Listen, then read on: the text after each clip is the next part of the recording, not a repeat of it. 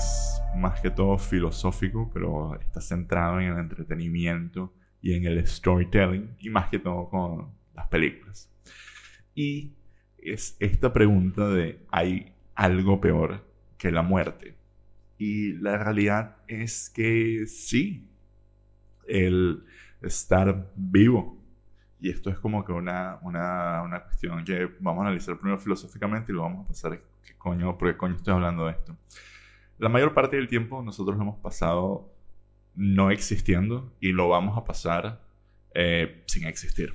Entonces, estar muerto no es parte de la vida, es el fin de la vida.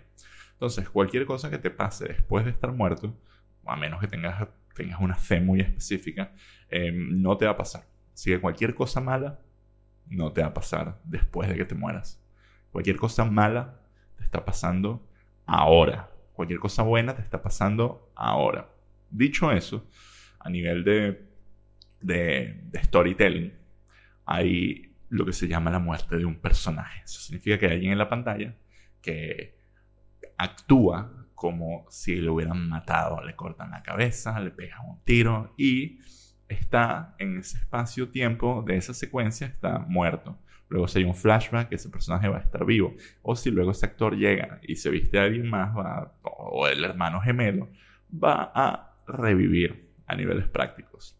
El otro día salió una noticia de los creadores de Stranger Things diciendo que la temporada que viene iba a tener un body count y que había como que ciertas críticas de esta temporada sobre cómo no se había muerto nadie. Hay varias expectativas ahí que yo creo que son un poco creepy. Primero es un show de adolescentes y los adolescentes lo más normal es que no se mueran, que se conviertan en adultos y tú estás viendo un show de adolescentes y de niños que originalmente eran niños pero crecieron, para verlos cambiar. Y cuando uno, yo no sé si ustedes lo saben o si ustedes todavía están atascados en el colegio en el que estudiaron se la pasan hablando con sus amigos en la universidad sobre, sobre cómo pasaron siete años estudiando para graduarse de contadores. Pero ahí hay, uno va pasando a lo largo de, de, tu infancia hasta tu adolescencia, hasta volverte adulto. Hay muchos amigos que se quedan por el camino, muchas relaciones que van cambiando y yo creo que eso es algo que Stranger Things trata de, es de lo que se trata. Si bien hay riesgos y hay monstruos y hay toda esta mierda, en, buena medida la gente que se muere en Stranger Things se muere porque esos personajes no pintan mucho a lo largo de un periodo de cinco temporadas. Por eso personajes como el de Sean Austin, en, en, la, creo que fue en la temporada, en la temporada 2, son súper espectaculares, se come la pantalla y bueno, ya está llegando. O el de Eddie, spoilers, o el de Eddie en, en esta temporada que fue súper querido por todo el mundo y estoy seguro que es una vaina que le va a abrir todas las puertas a ese actor.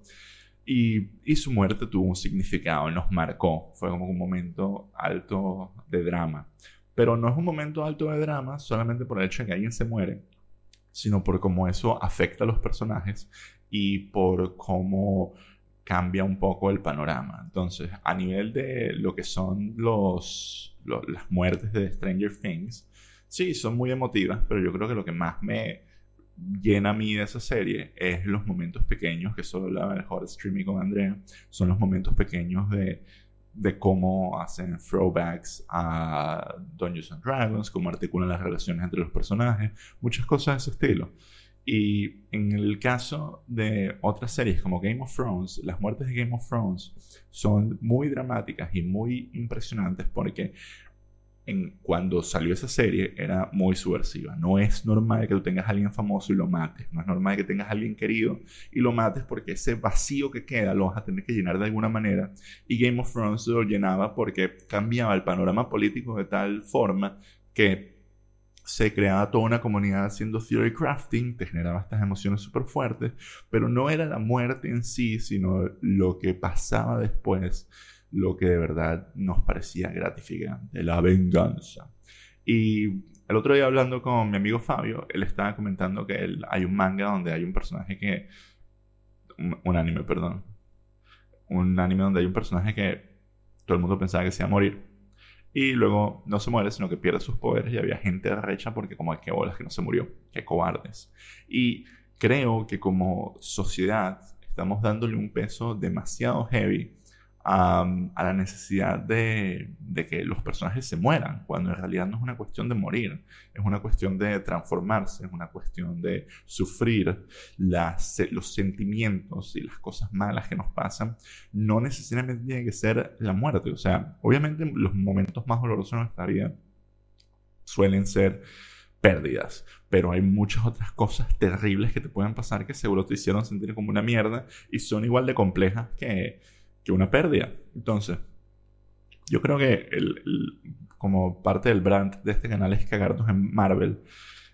El problema que yo veo en Marvel a nivel de, de esta continuidad y la falta de riesgos es que estos personajes no es que, no es que se van a morir, no es que no se van a morir, que es un problema que mucha gente diría una película de acción, que es como que, porque yo estoy comprometido con esta película cuando sé que Aquí nada malo va a pasar. Y creo que no es una cuestión de que se mueran. Es una cuestión de que estén dispuestos a transformarse. Sabemos que los personajes tienen que volver a ser quienes son para la próxima película. Doctor Strange, de una película a la otra, no ha cambiado mucho. Es el mismo carajo. Lo único que puede que cambie es tu percepción por haberlo visto en diferentes aventuras, pero él como tal su actitud, la forma de comportarse, lo que sea, no cambia mucho. Se queda ahí. Para la próxima película va a tener un tercer ojo digital hecho como el culo. Y eso no es suficiente. Porque los conflictos que nos ponen y las transformaciones que nos ponen, tipo que él vea el amor de su vida casarse con otro carajo, no están bien fleshed out. Y eso es algo que, a pesar de que es una vaina súper común, nos pasa a todos todo el mundo que ha tenido o ha visto que una persona que ama se va con alguien más. Eso es algo súper relatable, no importa quién seas, le pasa hasta a los perros, marico. Entonces, el hecho de que un conflicto tan sencillo como eso no puedan como que articularlo de una manera que te haga sentir emociones, es el problema de fondo. No es que nadie se muere. La gente se muere cuando se tiene que morir. Cuando se murió Iron Man, cuando se murió eh, bueno, no se murió, pero cuando se retiró Capitán América, fue emotivo porque era como que estos canajos, luego de 10 años dedicándole a este universo, de ser millonario, decidieron partir y se alineó con el sacrificio de sus personajes para ganar la Infinity War. Y todo eso como que tiene una narrativa por encima que justificó y le dio como que una recompensa a estos personajes y ya se pueden ir para el coño. Y hubo como que un crecimiento de, todos ellos. Y hubo conflictos muy grandes y transformaciones y lo que quieran. Tampoco nada súper radical. Pero coño, siento que eso era parte de lo que nos podía ofrecer esa, esa continuidad de, de Marvel.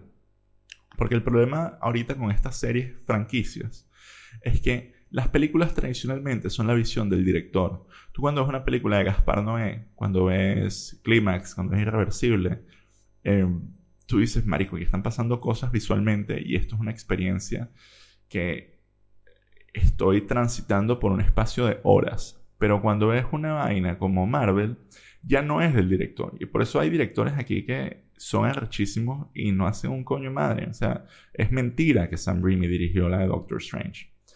Ahí es mentira que Taika Waititi dirigió en el sentido de la palabra como él dirigió Jojo Rabbit o The Hunt of the Wilder People.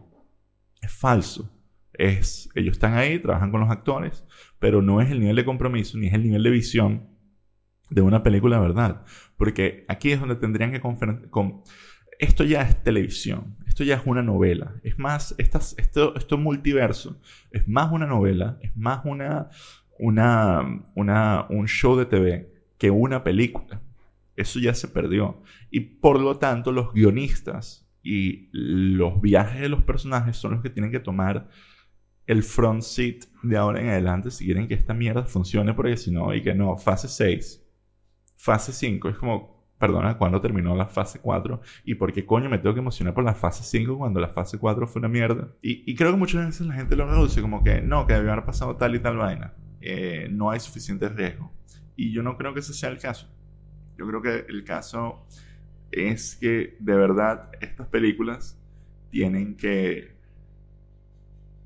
traernos transformaciones reales. Cosas que tú digas cuando la termines de ver, Marico, qué increíble lo que acabo de vivir. Me siento apegado a este personaje. Hace poco vi Everything Everywhere All at Once y yo de verdad estaba llorando en algunas partes de tristeza, en unas partes de alegría, en unas partes de emoción, pero no era porque me había reflejado en estos personajes o porque era lo que me había pasado, era porque se sentía honesto, se sentía como que se sentía como algo real, se sentía como que esta gente de verdad estaba sufriendo y de verdad estaba recibiendo las recompensas por los sacrificios que estaban haciendo. Y eso me pareció increíble. Y me pasó el otro día también leyendo Berserk, que el body count de Berserk es bastante alto, déjenme decirle.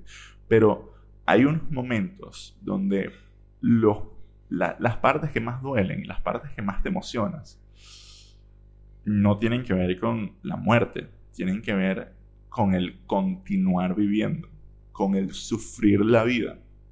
Y yo creo que esa es la dirección en la que nosotros tenemos que exigir a las historias que, no, que, disfrutamos que, que se encaucen.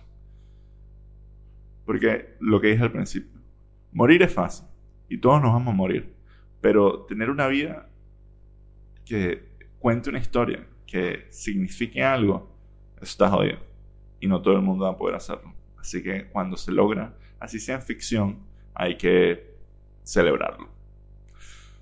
Y ya se fue todo. Eh, muchas gracias a mis patrons por darme dinero. Es poco dinero, pero es dinero honesto. Y dentro de poco van a ver cómo lo vamos a usar se van a quedar locos. Se van a quedar locos. Van a ser plop, como Condorito.